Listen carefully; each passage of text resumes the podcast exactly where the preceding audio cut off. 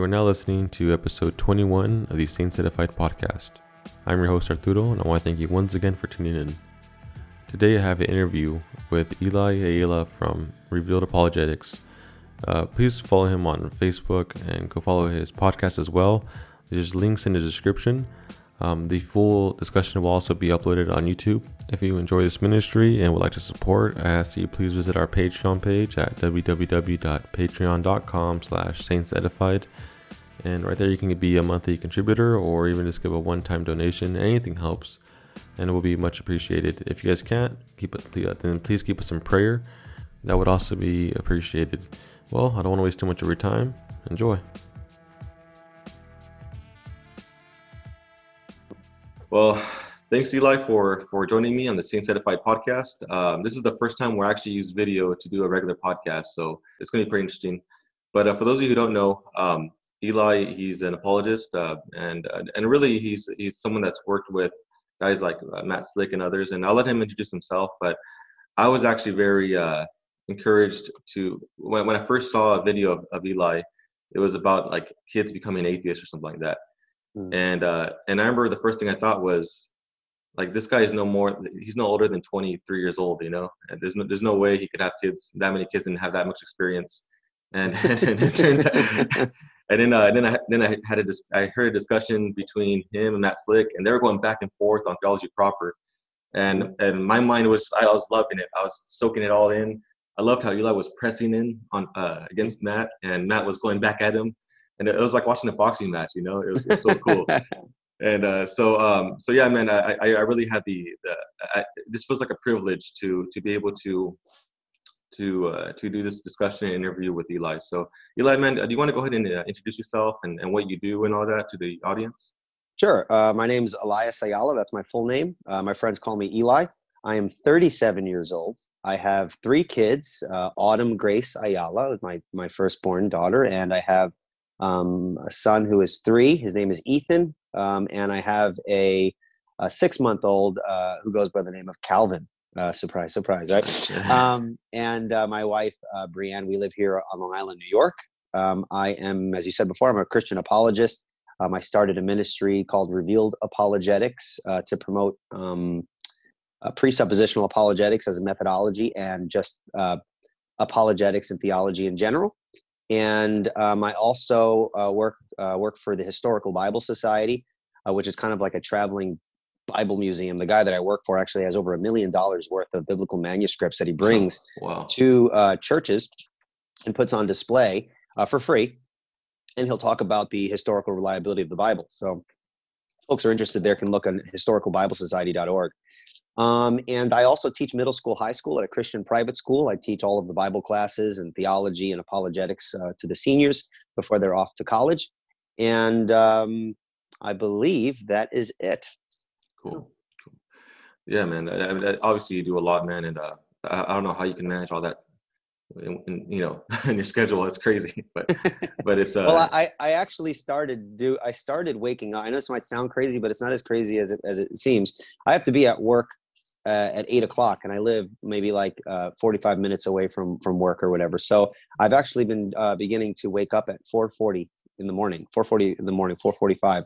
Um, have my cup of coffee. The hardest part is rolling out of bed, but once I'm up, you know, I'm good, and I have that nice solid, you know, from five o'clock to like 6:45 of just reading and studying or listening. I'll go for a morning walk still while it's dark out, listening to podcasts, debates and stuff like that. So I found doing that has helped me fit kind of like this block of time where I could have a continuous, uninterrupted time of, of reflection, prayer, reading the Bible, or whatever. So nice, man. We make we make it work. yeah, man. I, I, I, tried that. Actually, I was trying that this year, and it's a struggle for me because uh, I'm actually uh, like a you know I, I stay up late usually. You know, I can't I don't sleep very well at night. Um, right. I, I, live off of like maybe three to four hours of sleep, and but the mornings are rough for me, man. I I, I I'm still trying though, so hopefully I could do that. Yeah, yeah, yeah. No worries. Uh, okay, so just kind of give everyone a, a heads up. Uh, the, the, reason why I, I want to interview Eli and have a discussion with them is because um, so so normally what usually happens is that uh, when someone gets like an, like an introduction to a a uh, I don't know like a an, an advanced uh, doctrine or, or, or teaching, it's usually like two experts uh, going at it, and and, mm-hmm. and the two experts typically assume what the beginners might want to know, and and a lot of times it still goes over our head, you know. So sure. the, this whole idea of Molinism, right? Uh, like I, I I love listening to you and Tyler talk, man. It's it's like I learned so much, but then I have so many questions afterwards. I'm like, oh, I wish it didn't end. And uh, so so I, I want to ask questions from a, a, novice, like a beginner, to sure. I, I, mean, I think I, think of you as an expert. I know you might deny that, but I, I, think I think you know you used to be a Molinist, and you know, sure. so I, I, think it's going to be kind of cool to kind of ask you some questions and kind of go back and forth a little bit, and um, and just kind of reminding you that I'm you know I'm a beginner, you know, like I, am not I'm not I'm not that smart, and I just want to soak it all in, you know. So okay. Um, so so yeah, you know, uh, and everyone, please subscribe to his podcast. I've been learning so much from Eli. Um, and he he has interviews on there too. Um, and uh, and and he, he even interviewed a a, a, a well known Molinist, uh, Tim Stratton. Mm-hmm. Uh, smart guy, man. That guy's too. I, I don't want to. I don't want to spar with him physically or mentally because. Uh, yeah. So anyway, um, so yeah, man, you went from a Calvinist to Molinist, and then Molinist to Calvinist uh, at some point in your life, and and and, and that, that's something that I want to really explore, you know, and and also too, um, you know, you're you're you're Reformed, uh, you, know, you, you hold to um, the doctrines of grace and you're covenantal, and and I want to I want to explore how how that has helped you in your apologetic ministry, you know, and mm-hmm. um, and also too, man, I think one I think something that you know already um, that's been shared over and over again, I think, and uh, even in the comments, I, you know, I read the comment section sometimes in your debates, mm-hmm. and um, one thing that people actually say about you is that you know they respect you because for one, you're you're clear, you're articulate, you could communicate truth. And at the same time, you're, you you you do it in a way that's gentle and respectful, you know. Mm-hmm. And um, and that's something I really wish I could see more Christian apologists take on. You know, that Christian character um, so hopefully those things we can, we can cover today, you know, and, sure. and, and, I'm hoping those can be a benefit to everyone. So. Yeah. All right. all right. Cool, man. So, all right. So let me go ahead and bring this up, man. Um, so, so Molinism. Um, now, if if a uh, let's just say a new Christian, right? New Christian, born again Christian, did not grow up in church, and uh, this Christian has happens to be in middle school, and they ask you, "What's a Molinist?" how would how would you answer that?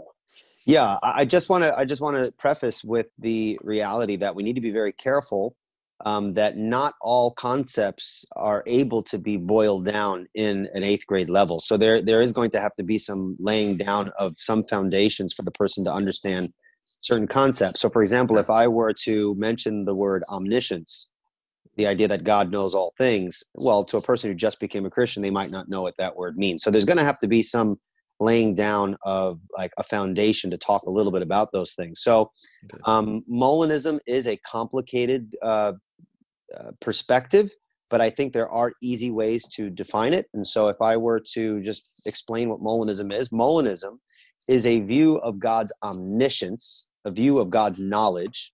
Okay. And it was developed by a counter reformer, Louis de Molina, who I think he was born 1535 to 1600 and he uh, was considered a counter reformer. He was part of the Society of the Jesuits.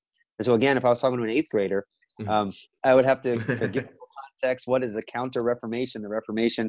So there's going to have to be a foundation there. But basically, um, Louis de Molina um, uh, came up with a, uh, a view of God's omniscience to counter the very strong sense of uh, divine sovereignty that was being promoted by the by the Protestant reformers. And so Molina didn't just derive this view out of just a bare like interpreting of the scriptures. He developed it in response to the reformers. Um, that doesn't make it wrong or anything like that. It just just to give you the context out of which this particular view um, uh, kind of grew out of. And basically, Molina um, understood God's knowledge in three moments. So there are three moments of God's knowledge um, that we could that that Molinists understand as God's natural knowledge, God's middle knowledge, and God's free knowledge. Now, I'm an eighth. I'm talking to an eighth grader now. Basically, basically, God's natural knowledge could be understood um, as His could knowledge. God knows anything that could happen. He knows all possibilities. Okay. God's middle knowledge would be God's would knowledge. God knows everything that would happen if certain things were to obtain. And then God's free knowledge is God's will knowledge. It's his knowledge of what will in fact happen. That's, Okay. That's, that's a nice breakdown, bro. I really appreciate it. okay that. and and that and that was uh, basically i had trouble understanding molinism until i read um, maybe i have it here on my shelf somewhere uh, maybe i oh wait up here yeah um, this uh, book by dr kenneth keathley who's a professor at um, southeastern theological seminary in wake forest uh, north carolina um, this book salvation and sovereignty a molinist approach uh, he broke it down in those categories in a way that was very easy for me to understand and was helpful to me when I was beginning to look into uh, Molinism. So we can understand God's knowledge in terms of this could knowledge, would knowledge, and will knowledge. Now, this is where the eighth grader is going to have to, I'm going to have to meet with him a couple of times to talk a little bit about what is known as God's divine decree. It is that mm. act of God's will in which he actualizes his eternal plans and they begin to unfold in space and time. And so you have this interesting idea within Molinism that you have his natural knowledge, everything that could happen, his middle knowledge, everything that would happen, and in between the middle knowledge and his knowledge of what will in fact happen is the divine decree. Mm. So when God chooses out of the worlds that he desires and decrees, then everything in that world will in fact occur and cannot Mm. fail to occur, right? And so uh, Molinism is that system that understands God's knowledge in those three senses. And a key aspect of Molinism is this idea of middle knowledge. And uh, this idea of middle knowledge and natural knowledge and free knowledge and all, theologians have understood God's um, knowledge in different categories. But I think Molina was unique in that he understood uh, that perhaps God has this, this other aspect of his knowledge and perhaps he uses that aspect of his knowledge in decreeing a world that he desires. Mm. And by setting up that system, you are able, God has middle knowledge and decrees a world based upon his middle knowledge.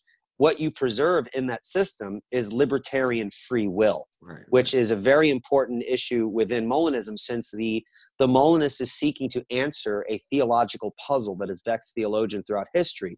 And that is how does one reconcile this idea of a meticulous divine sovereignty and control that God has, and uh, this idea of human freedom and responsibility. The Bible teaches both. And so, how do we fit that together? And this has been kind of the puzzle. A lot of people are like, well, how do we put this together? Maybe it's this way, maybe it's that way, maybe we can't know. The Molinist um, makes the attempt of providing an explanation as to how that might work and many Molinist uh, philosophers, and, and now it's becoming much more popular.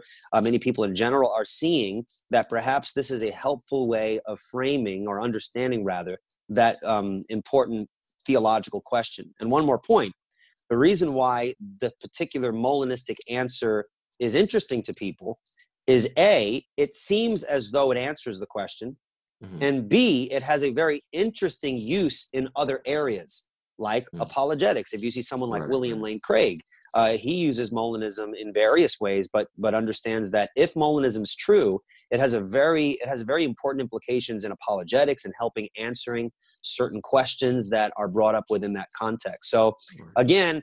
Uh, Mr. Eighth Grader, maybe you can Mm. come back and we can talk a little more about the details of that. Um, and then uh, that that's how I would understand it. I'm sure there are Molinists who um, might, you know, explain it more simply or whatever, but that's how I would say it, and I would Mm. define my terms along the way with the eighth grader So Yeah, no, no, I appreciate it. Actually, no, the, the way how the you know the way how you defined it, the would, could, will, Mhm. that, that that helps me personally. Honestly, it does. It, Sure, it- yeah, I mean, because uh, yeah, I mean, um, I was talking to a buddy uh, who, very smart guy, and uh, and and he's been you know, he's been listening to your videos, Tyler Vela, and, uh, and a few others, and um, and, and he he was breaking it down to me as well. You know, just kind of how you were doing, like in like a little like timeline almost, and Sure, I think that's sure. very very helpful, bro. Uh, so yeah, Yeah. I mean, hopefully people do understand at least the basics or the surface level of Molinism. yeah, Um, the first time I heard of a Calvinistic Molinist was, I think, uh, was, um, actually might have been from you. Uh, Okay. I'm, I'm trying to think. I'm trying to think if, that, if that's actually a thing, or it could have been on a Facebook forum or something. You know, where, where someone Sure. said that uh, that a Calvinist could hold to Molinism. Um, how long how long were you a Molinist? Like, or, or if you don't mind, actually, can you explain the transition from like Calvinist to Molinism? What all happened? Sure. What you? Well, what I consider a fun time in when everyone is in bed or or doing something else and I have time for myself, my idea of fun is studying theology. So I was studying theology. I was looking into different topics, and uh, among my favorite topics to, to cover are apologetics. I'm very interested in apologetic methodology. I love like the whole creation debates and things like that.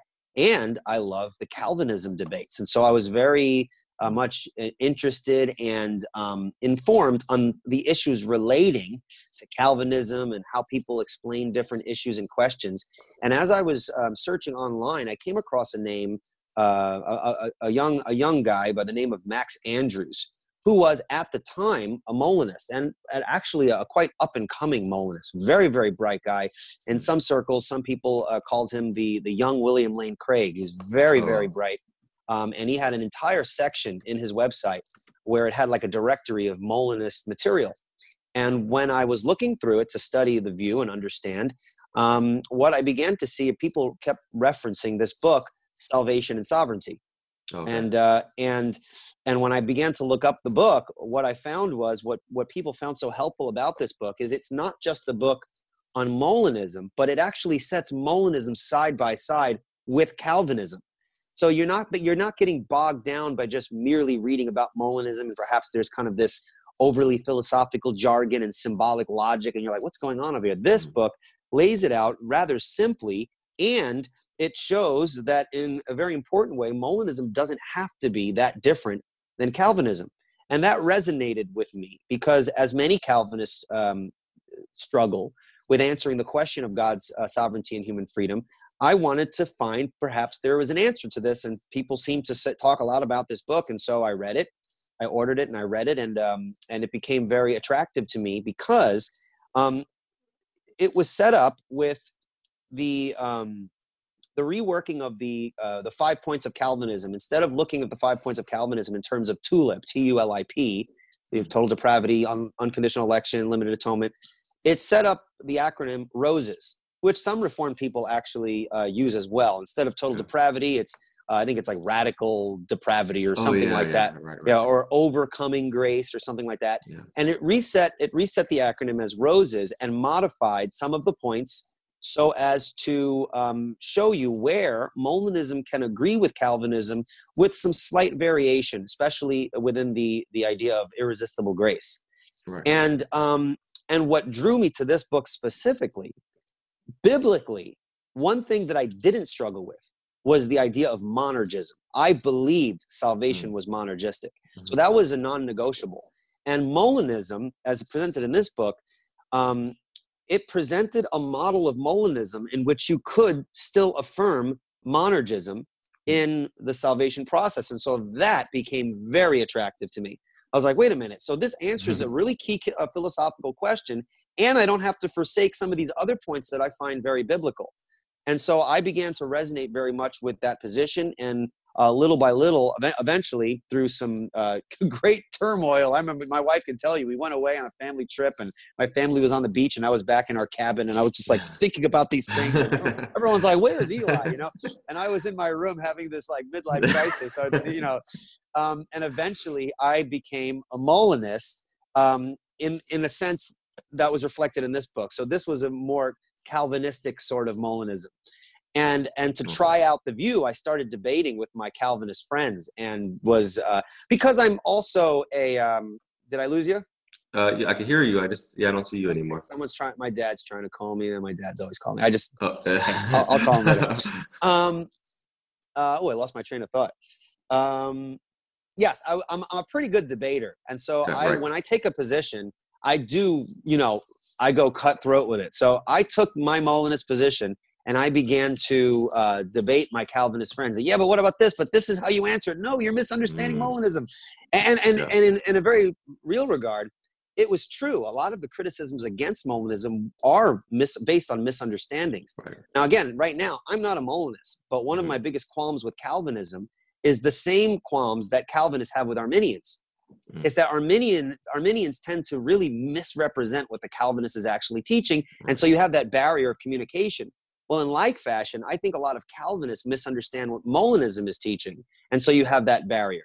Um, so um, I did a very good job debating the issue, and as I was, you know, as I perceived myself, kind of winning these discussions, giving a Molinistic answer, uh, I became more and more convinced of of the position. Now, that being said, Molinists are going to listen to this episode.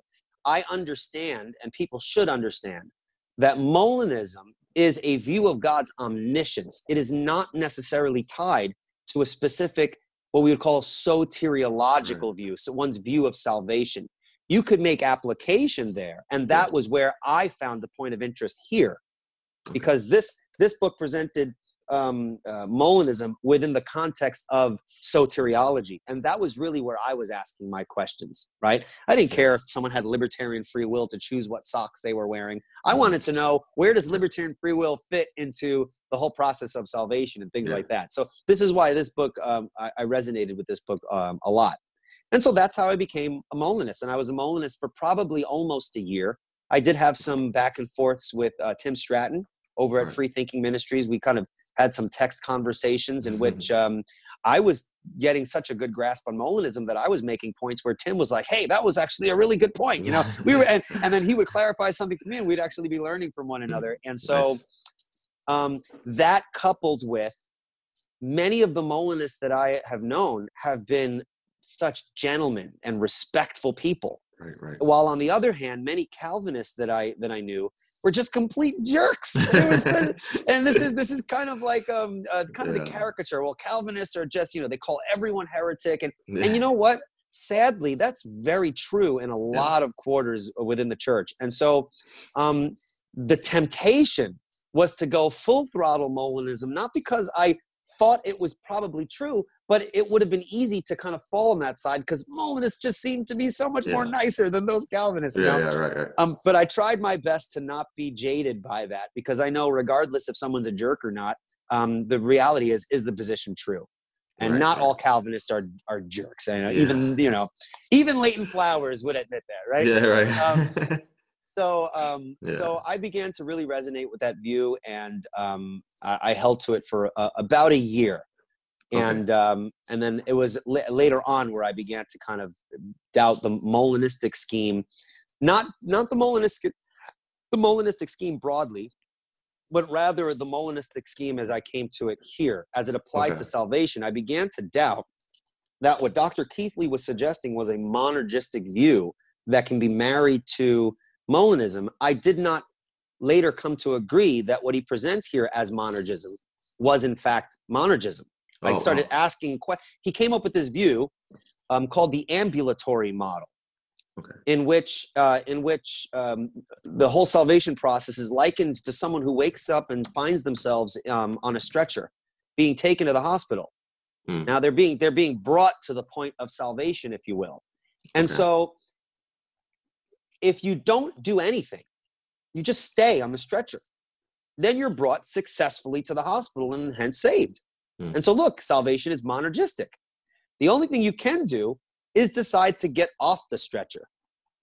And so, if you get off the stretcher, then it's your fault. You're responsible because you failed to stay on the stretcher. You see what I'm mm. saying? Yeah. And so they would say, look, responsibility when you sin, that's your responsibility. And if you don't do anything, then you're saved. That's monergism. See how it works together. And for a while, that that did make a lot of sense to me um, until I began to think that the analogy began to break down for me in the sense that does the Bible liken the salvation process to a person who wakes up on a stretcher? Right, right. Right? I mean, I began to read scripture after scripture. Wait a minute. We're not just waking up and finding ourselves on a stretcher. We're at enmity with God. Right. We right. hate God. Once we find out we're being taken to the hospital by, you know, by yeah. God, you know, I want to get off, you know? and, so, and so um, you know, verses where where it speaks of the natural man unable to do that which is pleasing to God, I, I ask mm-hmm. myself, is is the decision to stay on the stretcher prior to regeneration? Is the decision to stay on the stretcher a good, right. uh, you know, passive decision? Well, it is. Yeah. And so I saw myself as well prior to regeneration, I'm an enemy of God. I don't want to be on the stretcher. And so, why does one person uh, decide to stay on the stretcher and another person doesn't decide to stay on the stretcher. Yeah. You get into all those other issues. I know there could be more played out there, Yeah, but it was yeah. there that the monergistic structure of at least how Keathley presented it began to fall apart for me, and then began to, for me to kind of back up and look at everything all over again. Now, again, I understand Molinists are going to say, well, Molinism is not a soteriological view, Right. and Keathley's view of Molinism is not the only view. I understand that. But this is part of my journey. This was what my mind was going through and caused me to kind of reevaluate some Yeah, things. yeah, good man. Good. You know, you know, and like you said earlier about um, Molinists being gentlemen and, and kind and all that. Um, so, you know, I stepped away from the YouTube apologetic game for a while. You know, like I remember like eight years ago, I was really heavy in it. You know, and there was a lot of Calvinistic apologists online, Mm. and uh, and I remember there were excellent videos. You know, and then I kind of stepped away from that for a while. Um, and recently, last year, I, I got back into it and uh, just trying to launch my YouTube channel as well. And I came across some new, uh, well, I'm new, I mean like two years old, maybe three, um, some some some YouTube channels, right? They're apologetic YouTube channels, and at times they sounded like I, thought they were presuppositionalist, you know, like Eric Hernandez, for example. You know, I heard him, I was like, that guy's a presup. I know he is, you know. And Sure. and then one time I heard them talking about Reformed theology, right? And they all disagreed. There was like five of them, and they all disagreed with it. But they were so kind about it, like, oh, we still love our brothers, you know, our Calvinistic brothers. You know, Right. they're they offer a lot of good stuff. I, I listened to Tim Keller, I listened to this, and, and they started like giving us props. You know, I do appreciate the Molinists in that in that respect. You know, that they, they, are respectful. Uh, the ones I came across online, excellent. Even uh, uh, even Dr. Craig, for example, when he's when he was talking about how he used Calvinists as, as an example with Hitchens. You remember that? When, Yeah, when yeah. He debated Hitchens and he actually used Calvinists. Right. Well, in a later interview on a podcast I was listening to, he was like, "No, I, uh, the reason why I, I use Calvinists because I actually believe that my Calvinist brothers could take could take that, you know." And, and, and but really, it wasn't like that at all. Everyone was, you know, angry with them, you know, and Listen, listen. You got to be insane to get angry at Dr. Craig. I, I know. Right. I'm a big. I'm a big fan of James White. Um, yeah, yeah, But yeah. but I I don't think that the um, I think James White gets far too uh, upset over Dr. Craig that he probably sh- but he probably should stay upset with the theology if you disagree with the theology that's Right. fine we, under, we understand that um, but you can't fault Dr. I mean he has been nothing but a, a gentleman a professional um, you know and we disagree I mean Yeah. it's no it's no I mean when I say it's no biggie I'm not saying it's not important obviously the disagreement is important it has implications for a wide range of things but that Right, right. doesn't mean we have to be disagreeable in our disagreements and i think Right, that's right. very very important especially for building bridges of communication even if i was speaking to a heretic Mhm. what where does it get you to scream heretic in the person's face i mean wouldn't you want to have a little friendly debate to hash out the issues you might as well Yeah. show respect to the person so that you could actually have that interaction and get and make some meaningful uh, segue in the interaction so i don't see why um, a lot of people uh, in in their false piety just want to jump into these theological debates, which kind of sometimes show a, a- an idolatry towards the intellect. They just want to, i- in the name of trying to honor the gospel, they debate in such a way, really, that the undergirding um, motivation is just to show, listen, I'm I'm smarter than you, I'm Yeah. more correct than you, and you know, it's it's it's possible to defend the faith unbiblically. Right. Oh Right? yeah, yeah. And I think, and, and you know what, all sides can be guilty of that. I, w- I would say that if you defend the faith using an unbiblical methodology, you're defending the faith unbiblically. But you could also defend the faith unbiblically by being a jerk when you're trying to defend the faith. You know? Yeah, right, right, right. Exactly, exactly.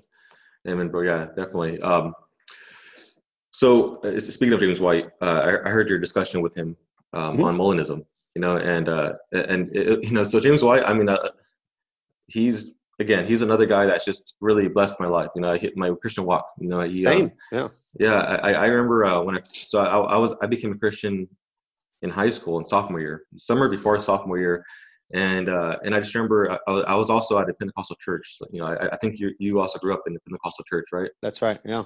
And uh, and so the discipleship wasn't a priority for them at the time, you know. So I went like almost a year and a half just kind of living off carm.org and and and then later on I came across James White, you know, and Sure. and uh, and man, he just I, mean I can't I can't thank God enough for that man, you know. And uh, in that discussion, you talked about how he was in a debate uh, wearing like a green jacket or something, and and uh, So with, with Leighton Flowers. Oh, was, was that was that the one? It was it was the Roman nine Romans nine debate with Leighton Flowers. Oh, okay, okay. So he was, yeah, and I guess somewhere in there in that debate, he asked a question about hermeneutics, right? Yeah, mean, if I remember correctly, uh, James White asked Dr. Flowers that um, are you using the same exegetical method of interpretation when you defend your position as you would defend the deity of Christ, justification by faith alone, right? Are you using the same methodology of, of exegesis when you're defending your particular understanding here, Romans 9? And Dr. Flowers responded with no. Now, now, in defense of Dr. Flowers, Dr. Flowers has, uh, uh, you know, let me know uh, personally through private message, and, and he probably said said such on his podcast that there's a broader context as to why he answered no, and that there's an explanation as to why he didn't use exactly the same methodology. Um, okay. You know, and that and that's fine. That's fair. I mean, you right, know, right. Um, um, but I think the principle uh, was helpful to me in that when I was asking myself when I'm defending Molinism, am I defending Molinism in the same way I would def- that I defended the deity of Christ or you know justification by faith alone or the Trinity? And mm. I had I had to be honest with myself. No, I wasn't. I mm. felt like I had to jump outside the text a little bit and kind of impose certain categories that I don't think are derived from the text. Now, of course, if a Molinist is going to listen to this, they're going to disagree with me and mm-hmm. they're going to say, "Well, what about this?" And Calvinists right. do that. Listen, we we all do it to some extent. Yeah. No, I'm not denying that. It just seems to me that when I put Cal, uh, Calvinism and Molinism side by side, as I've been exposed to both, it seems as though um, Calvinism is very much reliant upon the exegesis of the text even when I wasn't a Calvinist and I wasn't a Molinist, even when as like a Pentecostal, you know, yeah. Arminian, right. I, I that still resonated with me. Um, it seemed that though they were exegeting the scripture, whereas some other views, when they tried to show their view was correct, it didn't seem that there was a consistency in how in how they did it. Okay. And that's, I mean, and granted, I mean, people who disagree with me are going to say, well, maybe you should read this guy or maybe you should you know uh, listen calvinists are very very big into exegesis and I, I, have a friend who is a president of a seminary um, he's over at um, trinity radio braxton hunter oh, yeah. um, who's a, he's a classical apologist and people should really check out his stuff um, even as a pre-supper i have learned so much yeah. from my classical brother so you actually interviewed him right I actually I interviewed him and, and we've yeah. developed a friendship uh, yeah. over the phone. I've never met him in person, but we have spoken sometimes for hours. He's helped me prep for some debates by role wow. playing and stuff. So he's nice. been very very helpful. And yeah. um, I remember uh, when we were talking about Calvinism and his seminary, he says, "Well, we teach from." Uh, from systematic theologies that are written by Calvinists, and I'm like, oh, really? And he goes, yeah, it's the, the Calvinists write all the books. they write they write all the systematic theology. Now, again, that doesn't mean Calvinism is true. It, it just, right. for me, it seems as though a lot of these Cal, the Calvinist tradition is very much reliant upon a firm, consistent exegesis of the text and a systematizing of the theological points from the text within a, a system, a systematic. And I, I find that to be helpful, and I resonate with that because I do have a genuine desire that whatever I believe, I want it to be derived out of the soil of Scripture. Now, I understand people well calvinism is not derived from, well then that's that's the debate isn't it? Right, right that's right. what we're all that's what we're all discussing. For me i find that it is more so than than molinism. Now in defense of the molinist um, if i could defend the molinist and this is where i think a lot of calvinists fall short is that calvinists tend to critique molinism by suggesting that it is merely a philosophical perspective imposed upon scripture.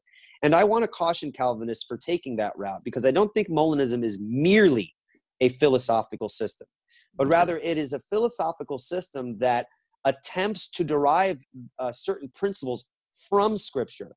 Now, that doesn't mean they do it successfully necessarily, but right, there is right. a desire to take principles which they are convinced are in Scripture and then develop a systematic philosophical outlook as to how we can make sense out of God's knowledge, and then they can apply it to different areas. So we can't say that it's just merely a philosophy. Listen, everyone's trying to make sense out of the biblical data. Right, right. I think the reason why Calvinists tend to look at Molinism as merely a philosophy is because of how the public has been exposed to Molinism.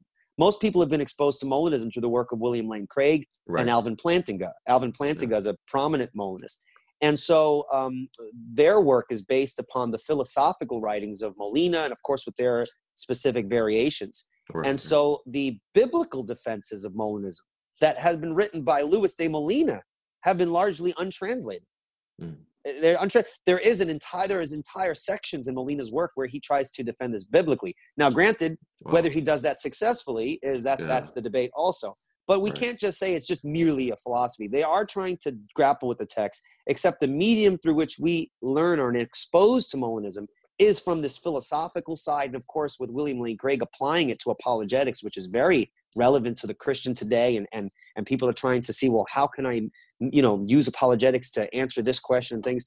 Dr. Craig is doing a, a wonderful job popularizing it but from that more philosophical side. Right, right. And so when people look at these Molinists using these complex philosophical arguments, they it, the the natural knee jerk reaction is to say, well, well, this is just philosophy.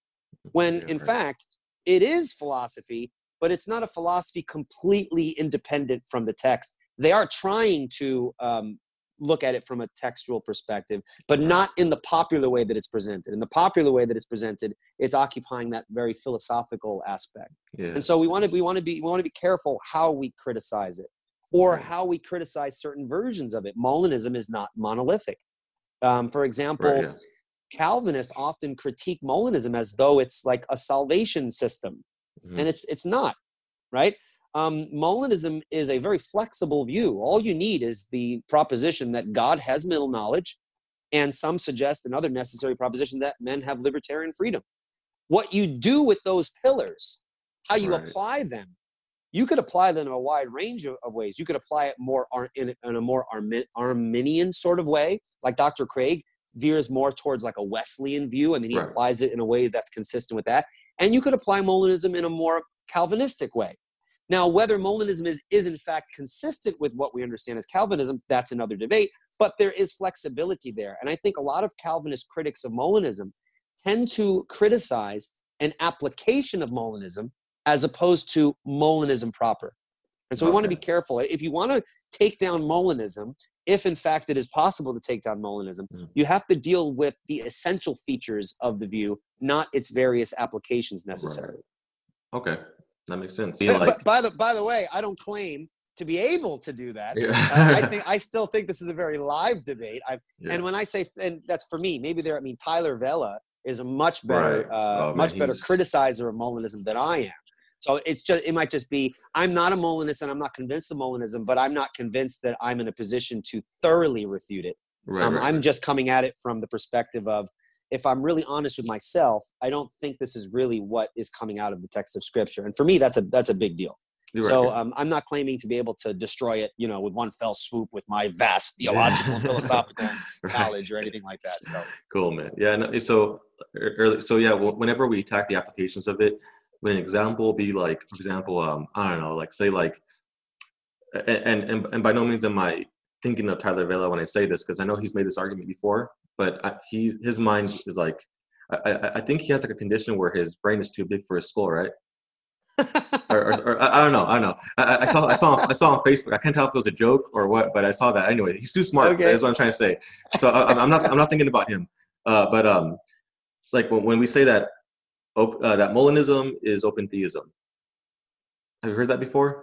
How Molinism leads to open theism. Like, like, yeah. That, is, that an, is that an example of like attacking the application and not the uh, the actual uh, I forgot how you called it uh, like the foundations I guess of Molinism is, is, is that is that an example of kind of like what not to do? I, am um, I'm not sure. I, again, okay. I have to listen to uh, again Tyler's um, critique to show that it's basically open. It leads to open theism. He says that it, it entails open theism and right, it's yeah, an issue and it was an interesting critique that i want to look and listen to the conversation okay, okay, okay. a little more um, but it really depends on what who what what is considered the bare essentials of molinism I, have i've learned that the foundations of molinism is that god has middle knowledge and there's libertarian freedom other right, people right. have said no libertarian freedom is not a necessary component it really at its bare bones essentials just deals with god's knowledge Really? And so oh. some people say the foundation is does he have middle knowledge? And then other people uh, say the foundation is God has middle knowledge and there's libertarian freedom. So it depends who you ask.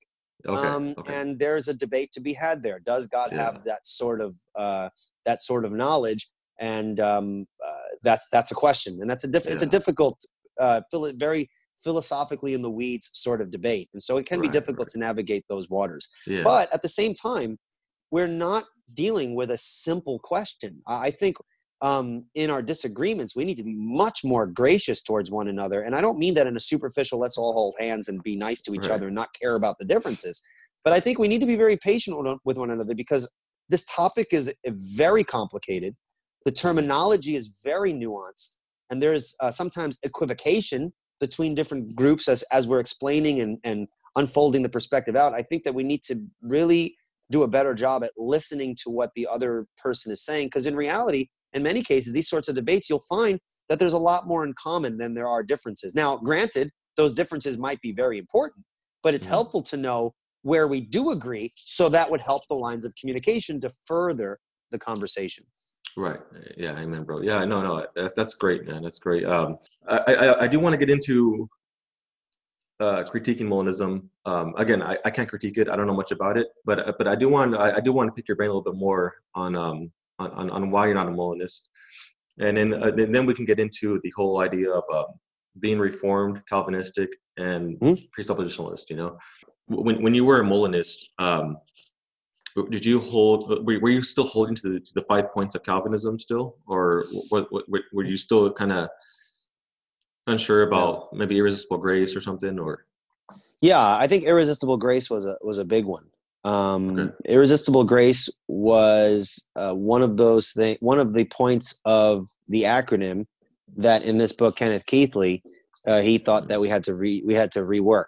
So we couldn't we couldn't take it in the um, in the uh, Calvinistic sense and be consistent at that point. At least as as I understood it. Now there are some people who are arguing now that um, Molinism is in fact consistent with a five point Calvinism, and that's an that's an area that I I have not studied in great depth. I know um, someone like.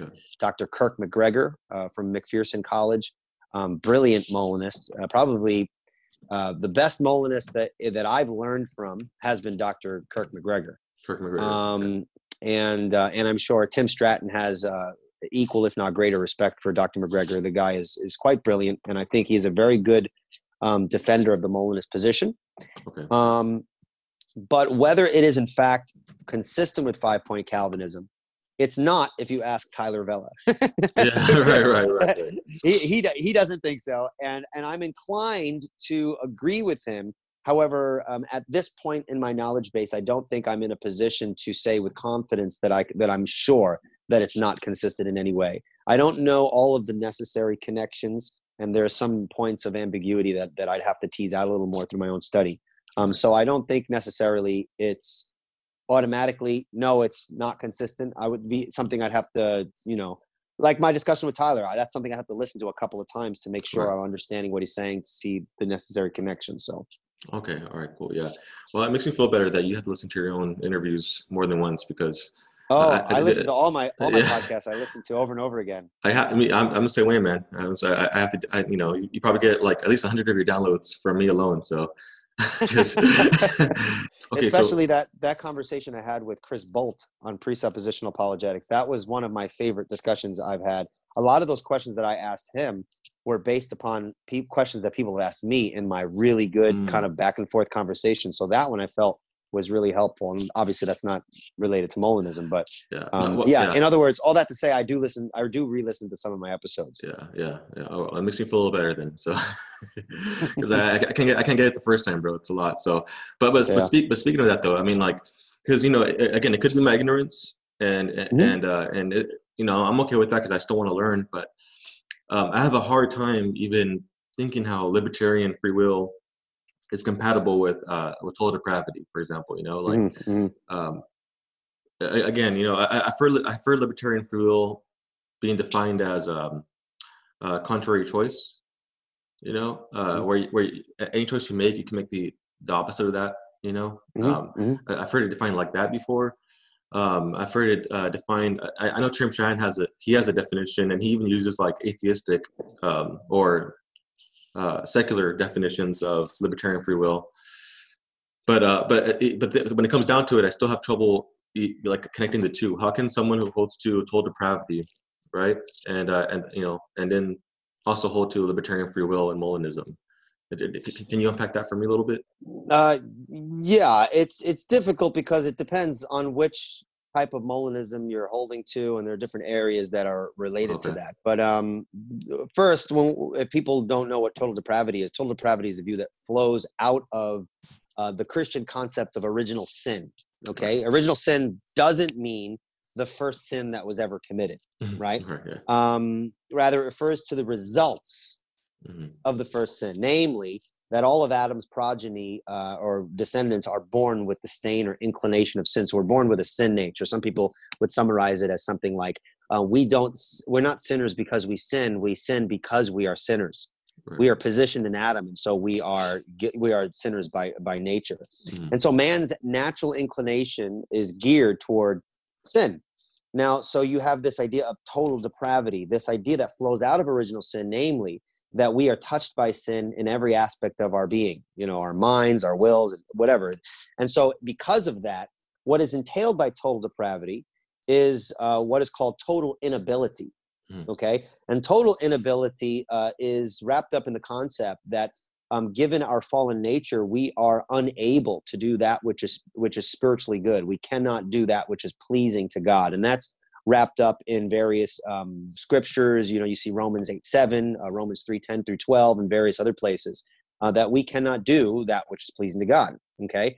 Um, the, the, in order to do that which is pleasing to God, we need to be uh, born of the Spirit, given a, a, you know, taking out the heart of stone and given the heart of flesh and things like that. So, um, when we're talking about libertarian freedom, you have to be very careful because there are some people who make a differentiation between libertarian freedom as it pertains to salvation issues and mm-hmm. libertarian freedom as it pertains to say everyday non-moral actions like choosing red socks over right. blue socks yeah. and so it really is going to depend who you ask in regards to whether they see those things fit together how they how they work it out okay, okay. the real issue is not seeing not asking the question are they consistent i think the thing for me is asking is it biblical to apply that sort of freedom to the area of salvation. Okay. You see what I'm saying? Yeah, yeah. Um, I'm, I'm actually okay with exploring with someone. Well, maybe we have libertarian uh, freedom in some other sense. Now, I'm not sure if that is necessarily connected to the whole salvation issue. I mean, that's another area that I'd be willing to kind of explore with someone. Yeah. But really, what's important to me is the freedom in regards to salvation, because I think the Bible does clearly speak about uh, inability and, and yeah. things like that. You know, for example, you know, I had a discussion with Leighton Flowers on Soteriology 101, and um, that's available on my podcast as well. The recording of that, if people want to listen to it. Um, and I have a I have a disagreement with with Dr. Flowers um, over what the unregenerate man is able to do. Right. Mm-hmm. Um, he suggests that uh, the unbeliever is able to recognize his own brokenness. Right um, mm-hmm. I don't believe that given the fallenness of man, man is not able to recognize it in the sense that would lead him to repentance, independent of a regenerative work of the Holy Spirit. You, you see what I'm saying? Yeah. So, um, and again, if, if Dr. Flowers listened to this, because he subscribes to the podcast, so oh, maybe nice. he'll listen to this. Um, uh, if he does listen to it, he might want to make some qualifications there. But um, we, we disagree over what the natural man can do. And so, if you're going to posit some form of libertarian freedom within the salvation process, and that kind of is tied into what you think the natural man can do independent of regeneration however you work that out then mm-hmm. i think there's going to be a clear inconsistency since i think the bible addresses specifically the nature of freedom in regards to one's ability to do that which is pleasing to god or lack of ability to do that which is pleasing to god if that makes okay. sense no yeah it makes sense man yeah and, and, and really quick man so I thought I had my I thought I had on my notes here. I don't though. Uh, mm-hmm. Can you can you because you explained total depravity very well. Can you explain you know what what most how do they define uh, libertarian free will usually because I, I, think mm-hmm. that's I think I think I think you hit something earlier you know it really depends how what they mean by that you know if it just means like choice you know being able to choose between red and blue socks mm-hmm, or mm-hmm. if there's um nothing outside ourselves that influences our our choice or or keeps us from making mm-hmm. certain choices you know yeah uh, do, do you mind just explaining what, what they mean by libertarian free will well, um, first, getting back to total depravity, Molinists, there are Molinists who affirm total depravity. Right. Um, and so, for example, in this book, uh, Salvation and Sovereignty, he affirms total depravity. Um, but again, there are some other issues that you now have to consider because he does right. tweak a certain understanding. So you, there's a whole system that that this assumes. But if you would take the concept of libertarianism um, and think of it in terms uh, in terms of ethically and, and metaphysically, okay. libertarianism is the view that human beings sometimes uh, can will more than one possibility. Okay, so a person who who freely makes a particular choice could have chosen differently, even if nothing about the past prior to the moment of choice had been different.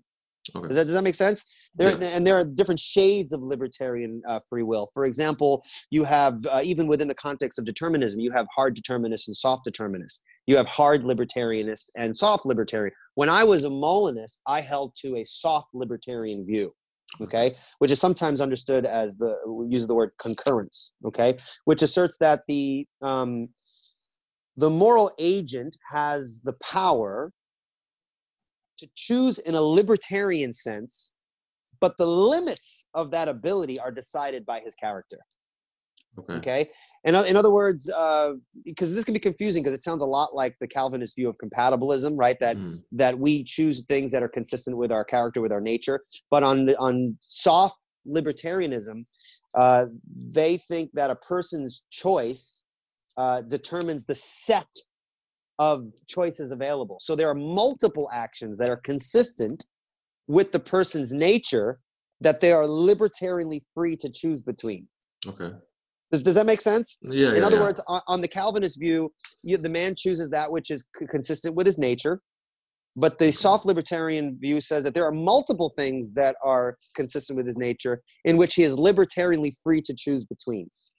Yeah, yeah, okay? I get it. Yeah, okay. All right, and so that would be the key. And, I, and if I wasn't a Calvinist and I was a Molinist, I would probably affirm some version of that because okay. I think that that that can somewhat somewhat be defended um, through various scriptural texts and, and some concepts. So certain lines of argumentation, I think, can um, support that. So, so when I keep mentioning this book, if I was a Molinist, I probably would be a Molinist more in line with Keathley.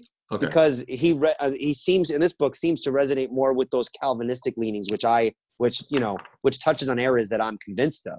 Right, um, you know, some some Calvinists, I'm sorry, some non-Calvinists have a big problem with say like limited atonement. I don't. I think limited atonement is eminently biblical, and it was one of the reasons why I mm-hmm. couldn't adopt certain versions of you know Molinists who set up their system in such a way where they had a particular view of how right. the atonement worked, and now so so I'm I'm a, a um, firm believer in limited atonement. Irresistible grace, I think, is a much more difficult concept. Um, but I think it's biblical. And when you look at scripture systematically, I think it is the correct view, right, and it's right. logically connected to some of those other points within um, within Calvinistic thought. Right. Okay. Yeah. Yeah, and I think an, an important thing too is when we're trying to reconcile freedom with God's meticulous sovereignty. Um, I I take I, I tend to lean towards kind of a soft determinism, kind of a compatibilistic view as to how to understand all that. But in reality, um, if you look at the uh, a lot of the reformed literature throughout history, there is an easy admission that the Bible doesn't explain metaphysically how that all works.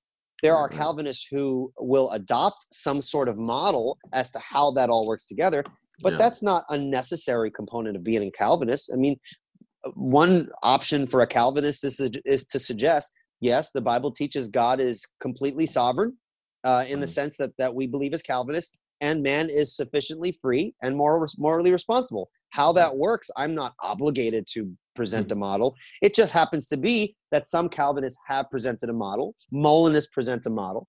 But if right. I'm convinced that the scripture doesn't speak of it, then I'm I'm fine with um, not putting forth a specific model. Deuteronomy 29, 29 has been such right. a helpful scripture that the secret things belong to the Lord. If God yeah. hasn't revealed it, I could speculate, and there's an appropriate yeah. there's an appropriate context in which we could speculate but i'm not i don't not necessitated to adopt one of those views that locks me into a category if i'm not convinced that that i'm that there's a sufficient explanation within the literature that i have to adopt you know right right exactly no exactly man yeah and and that, that, that that's actually a hard hard passage to even believe in sometimes for a calvinist you know uh, like like we want to know everything you know we want to know everything and how everything works right. and and well really for for a lot of christians who are into theology and and philosophy, you know, it, it's a difficult thing to apply. So I, I do appreciate mm-hmm. you saying that, man. It's a good reminder. And, and everybody, by the way, every theological position has some element of mystery. Molinism right. has an element of mystery. If you read Keathley's book, he points out where the mystery is. He just thinks that where the Molinist puts the mystery is a better place than where the Calvinist puts the mystery. I just happen mm. to disagree. I just I think that where he puts the mystery, I think the Bible's clear on, and when we re, where we put the mystery, the Bible doesn't explain. So it look, right. it seems appropriate to put the mystery there. From, yeah. from my from my perspective, that's how right, I understand it. Right. right. Definitely, man. Definitely. Okay. Cool. So, all right. Now, um, you, you, touched a little bit about uh, in your discussion with James White on just the hermeneutics, right? Being being mm-hmm. consistent in how you interpret passages, and you explained how Leighton Flowers even um, how he even he even explained himself to you personally on what he meant. Let's say someone who's a Calvinist and a Molinist watches this video, right? What passage in Scripture would you show them uh, on, on on on them being inconsistent? For example, wh- uh, when you take a systematic approach of the Bible in defending the Trinity, okay, right?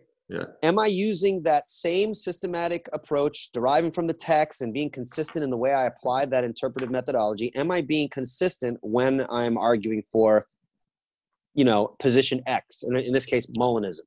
Right. You see, so it's basically the basic tools of exegesis and hermeneutics. Are you being consistent when you defend the basic doctrines that all Orthodox Christians believe in mm-hmm. when you're defending Molinism? And okay. And when you get into the weeds, I don't find that there is a consistency. Now, that being said, we need to make a distinction between proof texting a position Right, right. Okay. Versus actually deriving the position from the soil and lifeblood of the text itself. You mm. can proof text Molinism. There are proof texts where you can appeal to a text yeah. here and a text there. And then that, and that's why there's a debate because there are verses taken in isolation or clusters of certain verses you could construe where yeah, I can see how you, that makes sense. But when you consistently approach scripture in a systematic way and you consistently employ the the methodology of interpretation and things like that, then you're going to see better. You're going to be in a better position to see where the truth of the text is coming out versus what we may be importing in the text that's not necessarily there. Okay. And so, um, again, I'm not saying that all Molinists do that. Um, in my experience, it seems that that is the case for me in my own experience. Um, but that's why I have ongoing discussions with Molinists. I don't I don't have Molinists on just because I just want to talk about my. I'm actually interested in the topic and I'm right. open to. Here's the thing: as a Calvinist, I'm not a hardcore rabid sort of Calvinist um, that it's like, well, Calvinism has to be true and that's it. I'm a Calvinist because I'm convinced biblically. Right, but if right. I'm going to hold to the semper reformanda concept of the Reformation always reforming, then that's going to have to involve my willingness to reform my views right. if it has been demonstrated that my views are unbiblical.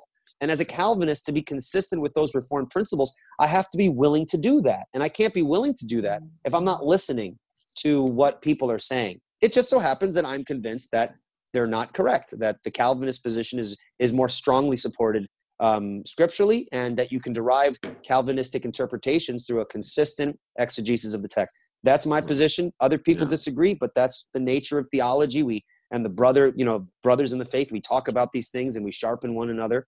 And uh, I think that that's how it goes. You know, so so, but, but even as Christians, we want to definitely want to, want to be honest with ourselves and have integrity with interpreting the text. You know, and um, and and I really do appreciate what you said too, man. Um, you know, even putting your Calvinism on the line. Okay, if the Bible disproves Calvinism, you know, if it's not, if, if Calvin, if Calvinism isn't biblical, then we have to abandon it and hold to what's biblical.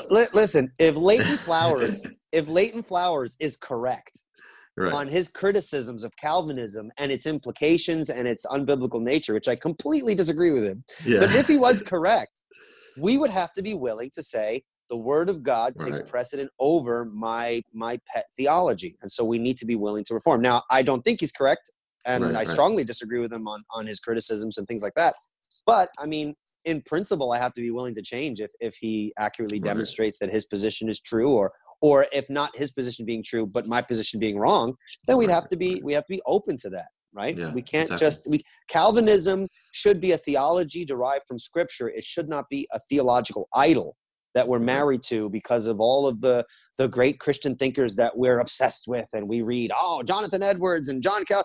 It's like we got to be very careful Right. uh, because they were human beings, and so they, you know, they weren't perfect, and their exegesis, you know, are, may, we're convinced that they're correct in many key areas, Mhm. um, but we we need to sometimes be able to reflect on our own position and to check. Um, you know, to check ourselves against Scripture, and if Right. and if what we believe is confirmed by Scripture, all the more power to us. And then we go forward in that and we defend that.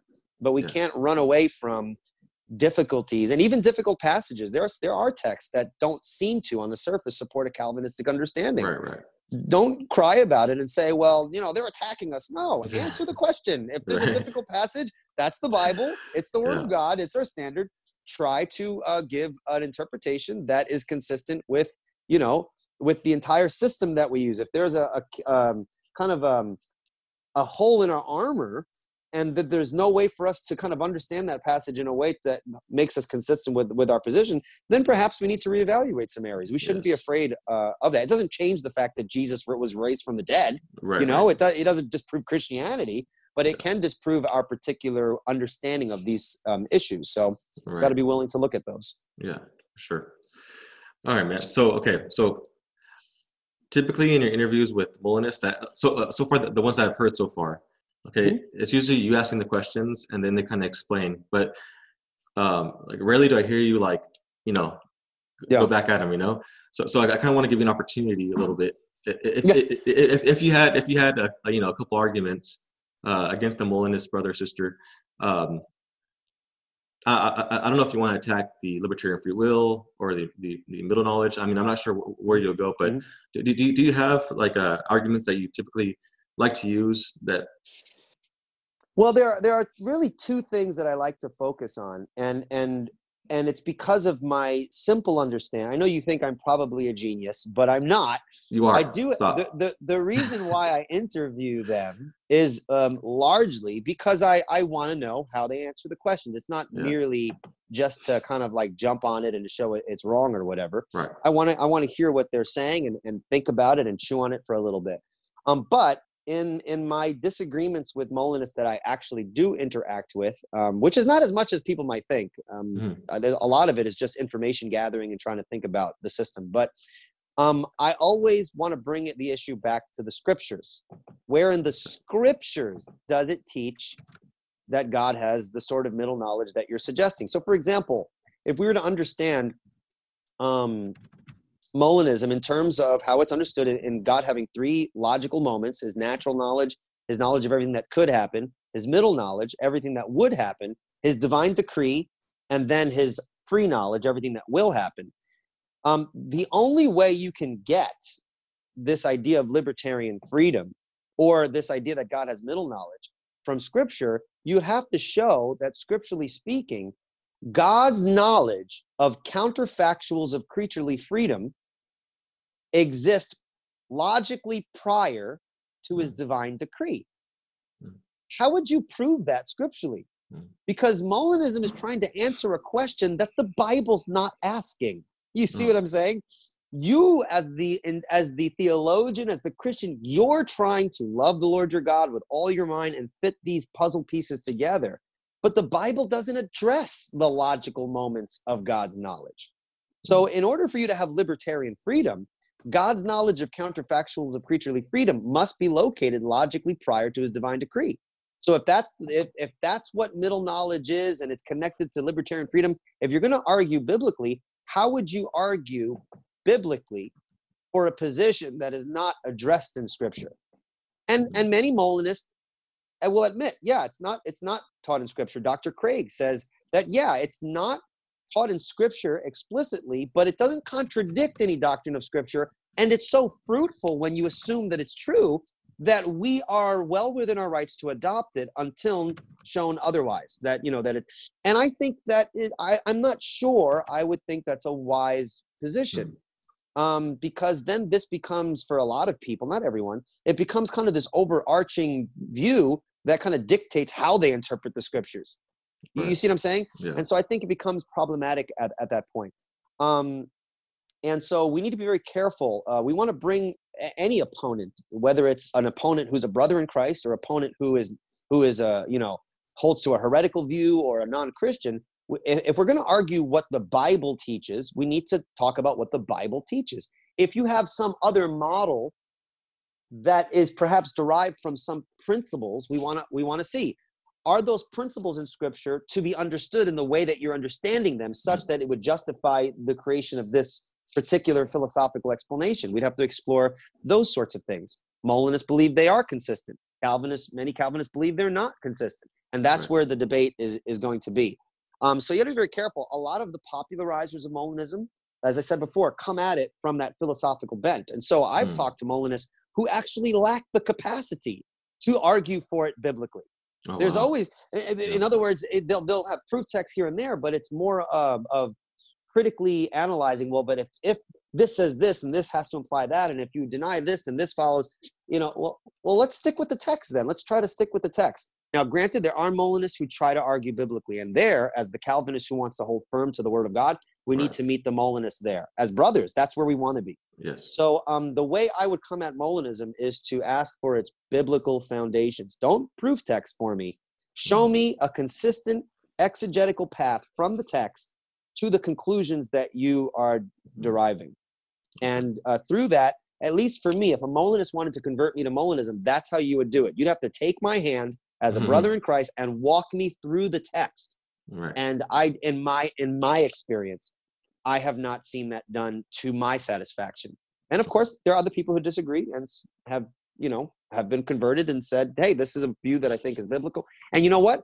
If that's your position, great. As long as you're adopting Molinism because you're convinced the Bible teaches it, not merely because of it, its apologetical usefulness. That, that's another issue. Mm. A lot of people mm. are open that's to right. Molinism because of its usefulness in apologetics, but that shouldn't be the basis as to why you adopt the position. Right. Sometimes, uh, listen, there are things that we don't debate over uh, in or, as Orthodox Christians that we know are clear in Scripture we don't reject those things because they're difficult to defend. Mm-hmm. You see what I'm saying? Yeah. We we embrace them because this is what the Bible teaches, and so this is what I have to defend. You cannot adopt views because it, makes it easier to do apologetics. And so, uh, sure, I, I, would say as a Calvinist, yeah, it's a little more difficult to, to answer certain questions than if you were to hold to a libertarian free will position. But the issue is truth; it's not pragmatism, and I think that's a very right, important, right. Um, a very important thing to keep in mind. Yes, yeah, that, that's what I was thinking too. I, I, was thinking that we can't we can't really uh, appeal to what works. You know, uh, right. just because it works well doesn't mean it's it's the truth, right? So yeah, no, no, that, that's good, man. I, I really love that, man. You actually, what you're saying is that okay, uh, your argument is basically let, us go let's go to the text and exegete the passages. That, that, that's that's a really uh, it's encouraging for me, honestly, man. because because for me it's it's not I, I, can't keep up with these philosophical discussions you know like well but by the way by the way it's not just helpful for you it's helpful for a lot of molinists that i've spoken right. with in private. When i've spoken with some molinists in private and i encourage them like hey make sure you're reading the scriptures i've actually had i won't mention his name but a, a molinist who's kind of a very sharp guy kind of up and coming and um, he expressed to me that he sometimes felt spiritually dry. Mm. Um, because you're bogged down with all this philosophical, you know, reading that you almost get lost in the philos- in the philosophy of it instead of really just relying on the the scriptures. Now, granted, that's not every Molinist. I understand, um, but in my experience studying Molinism, I found myself getting lost in mm. the philosophy. Um, yet, when I studied the Reformed literature, um, right, not right. that's not to say that there's no philosophical Reformed literature, but when right, I study the when I study these issues from the Reformed perspective, I was always in whether someone agrees with the interpretation or not, I was always engaged with the text. Right. And that is what really comforted me because I really am convinced that the Bible should be the guiding principle. Yes. And so that I resonate more with that route rather than logically reflecting on this concept, that concept, and over here and how this all fits together. That's important. Mm. But it's the soil of the text that I want to derive my views from. That that's yes. where my commitments are. I mean, it's happened to reform guys too, where we get so deep into um, theology textbooks, sure. and we we, start, we just stop reading the Bible. You know, we just yeah. kind of, although we can get a lot of Bible in these textbooks, like you said, um, but th- there's something about just setting time aside to look at Scripture, read Scripture, and meditate on it. you know, and and, and pray, you know. Sure. Yeah. Yeah, absolutely. man. Yeah, I, I really appreciate that, man. So so thanks for that. So. Um, did you have any other arguments you want to share, or, or, or because I, I do want to ask you about the, the problem of evil, but uh, but before that, is there is, is there any other arguments that that you typically go to uh, when talking to a Molinist? Yeah, I, I, again, when I'm talking to a fellow Christian, the majority of where I want to go is the scriptures. Okay. That's that's our Okay. ultimate that's our ultimate authority. Cool. So uh, that uh, that would be the main place I would go. And what that debate would look like, it would go in a number of directions. Right. We have to we so so there's not just one, you know, there's not this is one way. This is how you refute Molinism, and it, it's really just Yeah. going to the text and approaching the test text systematically, seeing what all of the Bible has to say on these related issues, and coming to conclusions that are based upon a consistent exegetical approach to the text of Scripture. Perfect. Yeah. A lot of people like Molinism because it's really it seems to provide an answer for the problem of evil. You know, uh, Mhm. but uh, you know, th- th- there's some things that a Molinist will will say. I've heard the, I've heard their answers before, um, and and what they typically do. Because I, I think I think the, Cal- the the Reformed Calvinistic answer to the problem of evil, it, it answers it logically and and probably not emotionally, right? But but also scripturally. You know, we have the scripture to back it up, and it's consistent. Sure. You know? So, um, um, do you think that the Molinist answer falls short? Um, Well, if you're talking about, say, something like the free will defense or something yeah, like that, yeah, yeah, uh, uh, yeah, if you assume the tenets of Molinism to be true, uh, as far as I can tell, sure, yeah, you can provide an adequate answer to the problem of evil. But again, as we just said before, um, I'm I'm concerned with whether it's true, not its practical usefulness. Right. You know, I, I could answer any sort of objection if I assume certain set of presuppositions, right? You, you know what I'm saying? So um, I'm not sure where it falls apart, except for the fact that I'm not convinced it's true biblically, and so a Christian shouldn't argue in that in that fashion in, in when they're when they're defending the uh, you know when they're when they're preventing a theodicy or something like that. You, you know what I'm saying? right. So, um, but when I say I think they shouldn't, that doesn't mean that they shouldn't. I- I- If you're convinced that that's the perspective, then then go for it. You know, you know what I'm saying? Uh, there, there's a Calvinist philosopher. His name is um, Guillaume Bignon. He's a French French dude. He wrote a very very um, awesome book. I think it's called uh, "Blaming God, Excusing Sinners," and he deals with this whole issue of free will and sovereignty from a Calvinistic perspective. And he provides a very powerful philosophical case uh, for Right, right. compatibilism and things like that. And um, he even suggests in some in, when someone brings up the problem of evil, sometimes he'll use the free will defense. He Hmm. doesn't hold Right. to it in the sense that yes, this is, but he grants perhaps it is true, and that is an option Right, for a. Christian. Um, and so there, there doesn't have to be this hard line of like absolutely not. Yeah, I think there's some there's some merit in using it in certain contexts. Okay. Um, so I, I don't think it necessarily falls apart in its Mhm. apologetic use. Where I think it falls apart, and I loose quotes, right? If in, if in fact it does fall apart, is if if if it assumes unbiblical presuppositions as it relates to the nature of the will and God's sovereignty and how evil fits into all that. If it doesn't, if it's not backed by biblical presuppositions, who cares if it works in a discussion? Eh, You shouldn't be using it if there's a contradiction with our source material, which should be the scripture and the Right. philosophy that is derived out of the, te- the text of scripture. Yeah, yeah, Yeah, definitely, man. Yeah, because you know, because I guess when it comes down to it, you know, when when I heard uh, James White debate uh, Silverman, right? Or, wait, Silverman, right? That's his last name. Yep. The atheist. David David Silverman. Yeah, yeah. He uh, and and when he was answering that argument, he he appealed to God's decree and sovereignty, and David was just left speechless. He was like, "Okay, so." And then he turned it around on him. You know, he had no response to that at all. You know, Sure. and then you compare that with Frank Turek's, you know, response. You know what I mean? And so again, I, like just my opinion, you know, um, I, I think it, it becomes kind of difficult on a practical level, um, just evangelizing, Mhm. uh, answer answering that kind of question. You know, everyone asks that question, man. I mean, like I, when I go to the marketplace or the parks or even at the workplace. So if God is if God is so good, why does He allow this baby to have cancer? You know, and I, th- I and I, I always appreciate the reform perspective on that. You know, because Mhm, mhm. so I think I think it's important to recognize too that you said that there are sometimes intellectually satisfying answers, but not emotional answers. right, yeah, you know, yeah, like the yeah. like like the response to some. I don't think any response to the problem of evil provides an emotionally satisfying answer. yeah, just not. But but we want to highlight the fact that in apologetics and evangelism, I want to get across to the person that the issue is not emotional; it's truth. Yes. You know, uh, we we could sympathize with the unbeliever. Yeah. Say, you know what? That's a great that's a great point. I can see how this can be difficult. But really, as much as it's difficult for us to swallow, our emotions, which are warranted, we, we're warranted in feeling these emotions when we talk about evil. Our emotions don't get at truth. And so, Right. even if we're uncomfortable, you know, and I could be on the side of the unbeliever, I'm uncomfortable with it. Yes, that's right.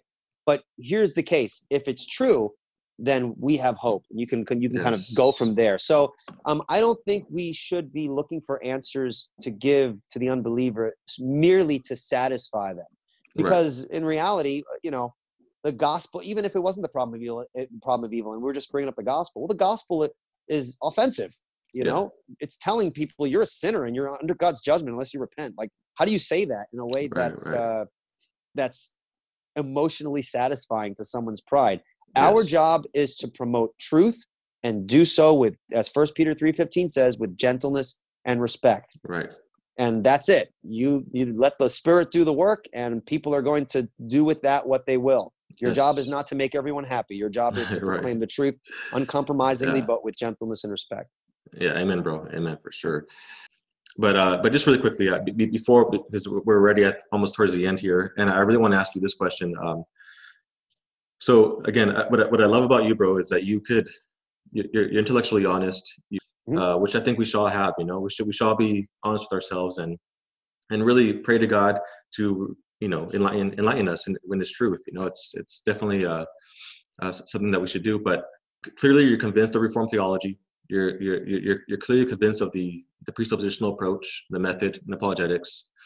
Um, can you just quickly explain? Because I I have a lot of people listening to this um, who probably don't even know what presup is. You know what I mean? Uh, Mhm. Saints Edified isn't really an, an apologetic ministry. sure Um, it- it's just meant to kind of help Christians along the way. Um, but can you just quickly explain why being reformed and presup um, is well? For one, yeah, like, let's assume that they know it's biblical, so that way you won't have to explain everything, right? But okay but, but why is it helpful for a Christian uh, to to hold to these views in evangelism? well well again there's the issue i believe it's true and so if it's Mm. true we should hold to it um, right, but um, for practical purposes, I think not only is it true, but it's also um, it also provides a powerful defense for for the for biblical truths. So, for example, um, in apologetics, I think a presuppositional method is helpful because it is a it provides a powerful argument, and in my opinion, it's an irrefutable argument.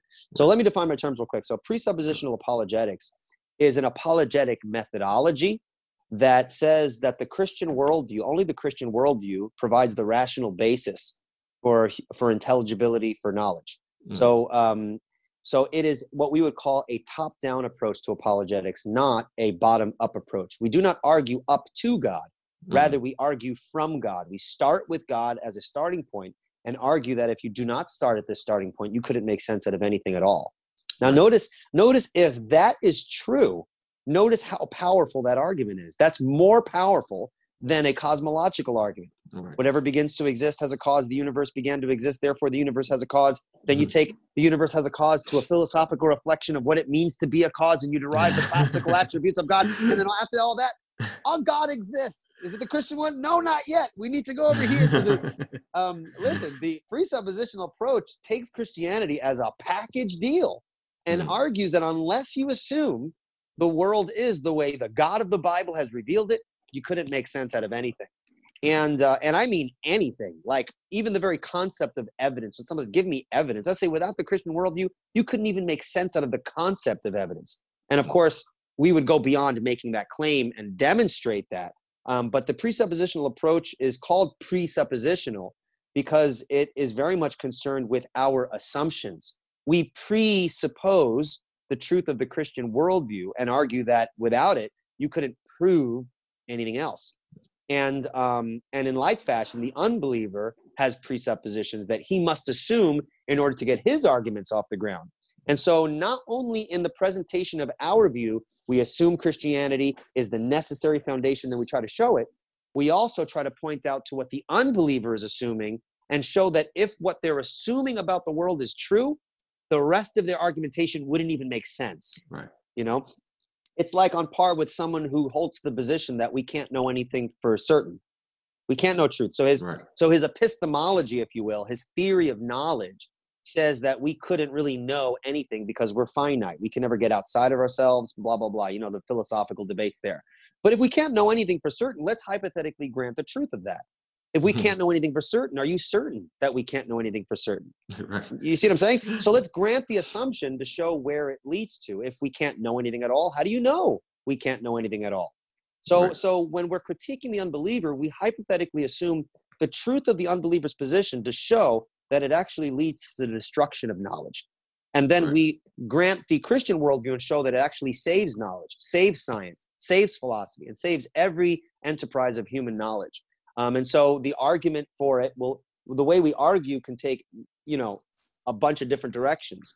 And so the presuppositional approach takes that tact, which makes it different than, say, the more classical uh, approach to defending the faith. Right. Awesome, man. So the question is, how do you know? No, just playing. so, so I, I say that because, in case people don't know, um, a lot of people have reduced uh, presuppositional apologetics, a powerful and biblical uh, apologetic method, to uh, just asking a few questions. How do you know? Mm, By what No. standard? You know, and yeah, it's and you more. know, it's so much more than that. But yeah, There is, and and you know, um, uh, I I, uh, I know Jeff Durbin's really good at uh, using this in evangelism. You know, um, Mhm. it's good for debate as well, like an actual uh, formal debate. You know, you see that you see that with James White, uh, Greg Bahnsen. Um, I, I mean, a, a lot of really a lot of Calvinistic uh, apologists are presuppositionalist. The majority of them are, at least. Uh, and and you know, at, at first glance, uh, it, it- may seem intimidating because there's new there's new terms. You know. sure. Um, but like you said earlier in the very beginning of the interview, uh, even if an eighth grader were to ask these questions, you, kind of just give it all in one, you know, two minute soundbite. You know what I mean? It's going to take a little bit of studying and all that. So Right. But there, there are simple ways to do it. The, the beauty of presuppositional apologetics is that it can be done, as Greg Bahnsen said, by Sophie the washwoman. The person who has no the person who has no education in philosophy can still Mhm. take biblical principles and employ them in the area of unbelief and ask the simple question. You know, you believe in a world around us. Well, or you believe that we could um, you know, we, we take any item of human experience that anyone could talk about. If we if we take it from the top shelf and talk about metaphysics and epistemology and all this philosophy, let's take it down a notch and let's let's Yeah. talk about art. Uh, Right. What worldview makes sense out of the concept of beauty? What worldview makes sense out of the concept of doing something like science or, or whatever the case may be? And so it it can be applied in more advanced ways, but it, even a child could could use it if you apply it to areas that relate to what a child would want to talk about with Yes. some guidance in biblical principles and just asking the right questions. I think anybody could employ that um, that methodology. yeah, yeah. Well, even with like things like math, you know, things Yeah. like math and and yeah, simple things. You know, uh, yeah, no, I, I agree with that, man. It's it's really good. Yeah, and, and again, um, your your debate with uh, is it negation? Neg- Negation of P. Yeah, that guy. Yeah. Um, I recommend people listen. I recommend people to listen to that debate uh, because you, you do implement this method and uh, and it's it's done very well and clear. That's what that's one thing. I, again, I, mean, I, I know I've been saying it over and over again, but I really appreciate how um, how quick you are to answer, but how easy it how easy it is to understand you. You know, Mm. uh, sometimes you know people will like to use certain terms and it throws like half the audience off, but because we're on the same side, I'm like, yeah, you know you know, you know, we, but but that's something I appreciate about about your debates and your discussions is that you you do explain it in a way that's simple, and it kind of just proves the point. You know, like um, even on a simple on the spot level, you can definitely uh, implement this method. So Well, that's helpful because every time I do a debate or something like that, I'm always asking myself, "Did that make sense?" I hope people understood what I was trying to say. So Yeah, I man, appreciate yeah. that. yeah, so so you know one thing about that man is that at times I like to have my wife listen into some of these discussions, and and and her mind doesn't work. Um, It doesn't like work. ours. No, Don't no, let no, her no, no, no, no, no. I'm just hey, kidding. hey, you're getting me in trouble here, man. no, no, her, her mind doesn't, her mind doesn't work like uh, the same way how how, how for, for those of us who love theology and philosophy, at Sure. times you know her mind just tunes out of that. Like it's, it's hard to, it's hard for her to be interested in that, you know. So we're, last night we were watching a, a, a the, the debate between uh, Eddie, Eric Murphy. I was gonna say Eddie Murphy, uh, Eric Murphy, and, uh, and and Tyler. yeah, yeah, and and I was showing her some little highlights of Tyler and um and because Tyler could Tyler could be very complicated. He could be very like I mean, man, he can get really into it. But when he Okay. when he when he was trying to break it down to Eric, my wife was actually you know catching on like she was actually following you know Okay. so that's one thing i actually really look for in debates you know because i want my wife to actually i want i want her to actually benefit from what i'm listening to sure, sure. and and and that's one thing that that that, that we both think is that you're very uh, easy to understand man um, okay. Yeah so so yeah, Maybe, maybe because it's I'm a teacher too. I guess now I get that natural teacher's cadence when I start going Right. off on. A, I actually debated Eric, Eric Murphy as well. That that's on I- my podcast. I, I was listening to it yeah yeah and, yeah, that was it was good it was good man um I, I don't know much about Eric Murphy. I, the, the only two videos I've seen so far was yours and uh, and Tyler's. But Sure. um, yeah, so yeah, I definitely appreciate that, man. So okay, again, one thing I definitely have to hit up, bro. I mean, again, you hear it a lot. You people compliment you of how respectful you are. Um, but I, I one thing that I, I really wish every apologetic book had was a, a section on a whole chapter on Christian character, right? Hmm. Um, because even even our main passage that we use, uh, Peter 3, 14 to 16, uh, I'll just read it really fast here. Um, it says this, but even if you should suffer for righteousness' sake, you will be blessed. Have no fear of them, nor be troubled, but in your hearts honor Christ, the Lord as holy. Always be prepared to make a defense to anyone who asks for a reason for the hope that is in you. And then we just stop it there, right?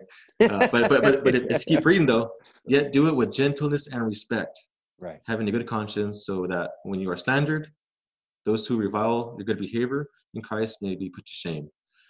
And and man, I mean, like that that last half, I, I remember uh, asked James White a question. Um, he came to um, California. Um, I can't remember if it was Long Beach or what it was, but it was Mhm. he, it was it was a discussion he had, he had, and I remember the question I asked him was, "What do you do when you, when you feel like you're kind of getting prideful a little bit? You know, you, you you feel you're feeling pride, and you feel like, man, I'm I'm I'm just slaughtering this guy here, uh, but yet you know that that's not what is honoring to God. You know."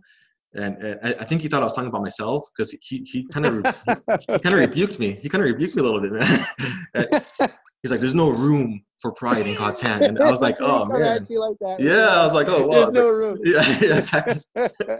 and and and, and uh, anyway, so because I, I- do think early on I saw this and um and I just remember reading that second half and I just felt so convicted. I'm like, I'm a horrible Christian right now, man. I was like, Mm. I, I, I shouldn't do apologetics, you know.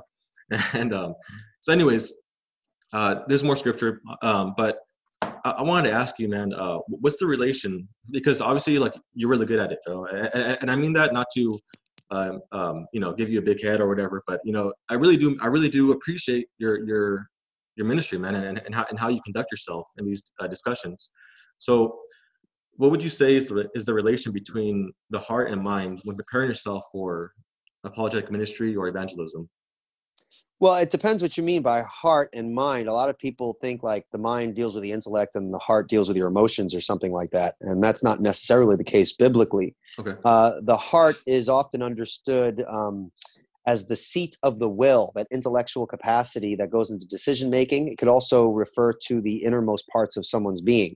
Okay. So I think I so I often understand heart and mind to be one and the same. So it's really when I'm preparing my heart to engage, I'm really preparing my mind. And part of that preparation is to include all of the content of scripture as it pertains to what the Bible has to say about my conduct. You, you see what I'm saying? So, Yeah, yeah. so you're not, you can't do good apologetics while being a jerk because Right. part about being gentle and respectful is part of the apologetical task. You're Right. defending the faith not merely with your arguments, but you're also defending the faith by your conduct. Some people have called this incarnational apologetics. It's kind of Mm, like defending the faith in the flesh like how you actually act and, and stuff like that. So Mm. um, i think they go hand in hand. They are inextricably inseparable. Uh, we have to go into uh, discussions with that mindset that we are we are representing christ and so we should act in a manner that is consistent with the character of christ now you're not going to please everyone just as you just showered me with all these compliments of how nice i am Yeah. in those same discussions that you have based that that description of me there are people in the comments say, "Oh, that guy was a jerk," you know, like I was so arrogant. And I'm thinking to myself, I'm like, really? I really tried to be super nice. Like, come on, man, you know. Um, so you're you're not going to please if you think I'm nice, and a lot of people have said, and I appreciate that, and even my opponents, thank you, you know. Um, but if that's still people are going to say, well, you know, he's a jerk, he's arrogant, you know. Well, what are you what are you gonna do? The Right, best you can do, yeah, the best you could do is is represent Christ the best way you know how, and to try your best to be consistent with the character with which Jesus uh, showed when he was interacting with his interlocutors, and and leave the rest up to the Lord. But you have to be equipped with both the intellectual arguments and the the conduct with which you are to engage those arguments and to put forth those arguments. Um, presuppositional apologists are often known, especially online, for being complete and utter jerks. And mm. and part of my desire to show respect to my opponent is because I have been disenfranchised by what many presuppositionalists online have done. So my motivations are both scriptural and my desire to rectify how presuppositional apologists are often perceived um, in the public arena. Right. And so it's it's good to hear, not to pat my own my own pride, but it's good to hear when someone says, "Hey, that presuppositionalist was a little different than the one that I heard the other day." If someone says that, that's a victory won because if you like me a little more, then perhaps you'll be more open to hearing me lay out my argument, and there can be more, cl- more clear lines of communication. Right, right. You see, you see what I'm saying? So being nice to someone and respectful is both biblical. I want to do it because I genuinely respect that person as an image bearer of God, but also also strategically, it's helpful because it opens lines of communication and um, allows the opponent to not necessarily have all their guards up. I think when you have all your guards up, um, on the one hand, yes, you need to have your defenses up, but on the other hand, you can have your defenses so much up that you fail to actually listen to what the other person is saying. And so I think biblically, we need to act that way. And strategically, I think it's just better for communication when we respect our opponent. Yeah. And, and also, too, man, um, like in, in 2 Timothy uh, 2 24 26, uh, it says, And the Lord's servant must not be quarrelsome, but, uh, but kind to everyone, able to teach, right. patiently enduring evil, correcting his opponents with gentleness. God may perhaps grant them repentance, leading to knowledge of truth. Um, and I'll, I'll, keep reading here. It says, And they may come to their senses and escape from the snare of the devil after being captured by him to do his will. Now, you know, correcting his opponents with gentleness, right? God may grant them repentance. So, uh, so earlier, yeah, and I do agree with you about the heart and the uh, the heart and the mind. You know, I, I, definitely agree with you on that. Um, but, but it is it is kind of strange though at times you know, uh, we, we see this a lot with our Calvinist brothers, you know, who mm-hmm. Want to separate any kind of affection or, or, or demonstration of love, right? A frozen chosen. Yeah, right? frozen chosen. Yeah, yeah. And but but but but in our reality, man, we we have to be gentle. We have to be kind. Um, what what helped me in the past, man, was uh, was was understanding as a Calvinist, understanding that there's an elect out there. Like. I, ha- I have I have brothers and sisters out there that that that that are not yet. You know what I mean? And and and God may use me to uh, for Him to save them, right? So, do you um, I mean, do, do you find that helpful, man? Because uh, I mean, it, it could, it could be very tiring when you debate all the time and talk to these atheists. Um, some of them are very rude, and and and I mean, it can't just be because you love the intellectual exercise. You know, I'm sure I'm sure there's a desire to see someone like Eric Murphy, to see him mm-hmm. as a brother, like mm-hmm. to just to just to hear him say, guys, I I, I, I put my faith in, in in, the person work of Christ. You know, that, that has to be that. I, think I think it's it's healthy for a Christian to have that kind of desire. Um, is that what you kind of have, or I, I mean, like, what what helps you maintain this uh, zeal and hope when talking to atheists um, online? Yeah. Well, uh, definitely my theology has a lot to do with that. To know that there is an elect um, is helpful because uh, it's not an issue of me just it's based upon my ability to convince someone. I do understand that I have I play a part, mm. but God plays that ultimate part to bringing those who yes. belong to Him unto Himself, and so right. that alleviates some of the stress uh, of like, oh my goodness, I you know I have to do this perfectly, or else it's all on me. You know, like right. um, someone's eternal destiny is not held in my hand. Right. You see what I'm saying? Um, I am the means, right? Mm. Um, so I think understanding that God has a people allows me to take comfort in the fact that that aspect of conversion is not ultimately in my hands, and so that is mm-hmm. very helpful. It's it's it's um, it takes away some of the stress right. of the entire you know the entire thing that I'm doing. Um, and yeah, it, it allows me to focus more on the person instead of merely winning the argument. Like I have to win the argument because I have to prove my point because right, right. It, it's it's it, I, without having that worry of converting the person, I can focus more on that person where they are and not have to always worry about that intellectual side. But I can I can Right. talk to them as a, an image bearer of God and to really show affection, my concern for the person, or or some, things like that. So, yeah, and I think our theology informs that.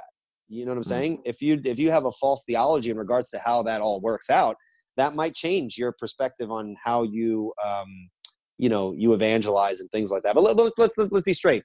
The Calvinist loves the uh, unbeliever because we're we're called to have a love for the lost, and and the Arminian does. Right. You, you see, we, we all are called to love uh, the the lost person, and this is something that's common. This unifies the different traditions within uh, within Christianity. How that all plays out is the difference, but we all should have that kind of affection for the person, and we should treat that person in a way that's consistent with what we profess. Sometimes we will be harsh with people and we'll talk down with people, but then in our own false sense of piety, we're doing that because we need to speak the truth. It's like get out of here, bro. You can speak the truth and be a less of a jerk, Yeah. right? A lot of us can come off really, really um, arrogant and prideful, Mhm. um, and then we hide behind the language of love when in fact that's not really uh, where our heart is. Our heart is more um, intellectually dominating the person. Now, granted, Right. debating is fun. Mm. I'm not going to say it's not. I Mhm. enjoy a good debate. I mean, you, you know what I'm saying? Yeah. Whether I'm involved in it or whether I'm I'm listening in on something. And so, in my own sinful imperfection, I'm not always thinking of the unbeliever as kind of a lost soul that needs to hear the gospel. Sometimes I I too can get caught up, you know, in in kind of the just wanting to win the discussion. You'll Mhm. never see it Mhm. because I have manners right. I don't, I don't, you know, I'm not going to be like, I don't try to come off in a really arrogant way, but in the depths of my heart, my heart's not always in the right position. right. And right. so that's why conversations like this, you know, Mm-hmm. reading scriptures and encouraging others to be consistent with what, what the Bible says reminds us of the importance of, hey, let's make sure we make that clear division. It's not just about arguing and winning debates, it's also about loving the people you're speaking with um, and understanding that other people are going to be hearing what you're saying. And you want to you want to represent Christ in a way that is glorifying to Him and consistent with Scripture. Amen, bro. Yeah, definitely, man, definitely. So, yeah, man, I really, I'm really, I'm glad, I'm glad you you did this with me, bro. Um, No, is there is there anything else you want to you want to share uh, before we close out?